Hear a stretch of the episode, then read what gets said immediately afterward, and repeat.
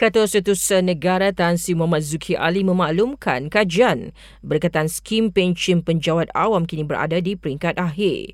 Susulan itu buat masa ini pengambilan baru dalam perkhidmatan awam hanya boleh dibuat secara lantikan kontrak. Sebab itulah J P A mengarahkan kita lantik secara kontrak dahulu sehingga kita putuskan mungkin setahun lah, sebab J P A di peringkat akhir kajian, dan akhirnya kajian akan meliti atau membuat keputusan berdasarkan apa yang diputuskan.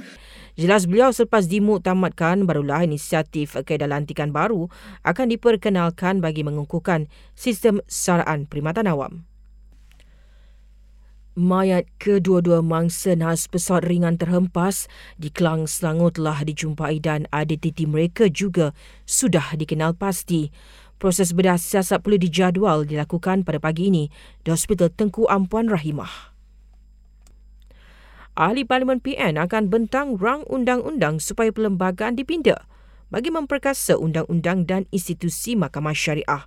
Ujar Setiausaha Agung PAS, Ujar Setiausaha Agung PAS Dato Sri Takiuddin Hassan, usul itu akan dikemukakan pada sidang Parlimen akan datang.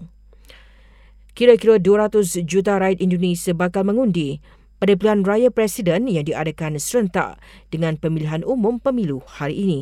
Menurut tinjauan simulasi, Menteri Pertahanan Prabowo Subianto dijangka menang dan diangkat sebagai presiden baru Republik itu. Dan laman web kewangan Insider Monkey menamakan Malaysia sebagai negara ke lima belas paling mesra di dunia dan kedua di Asia.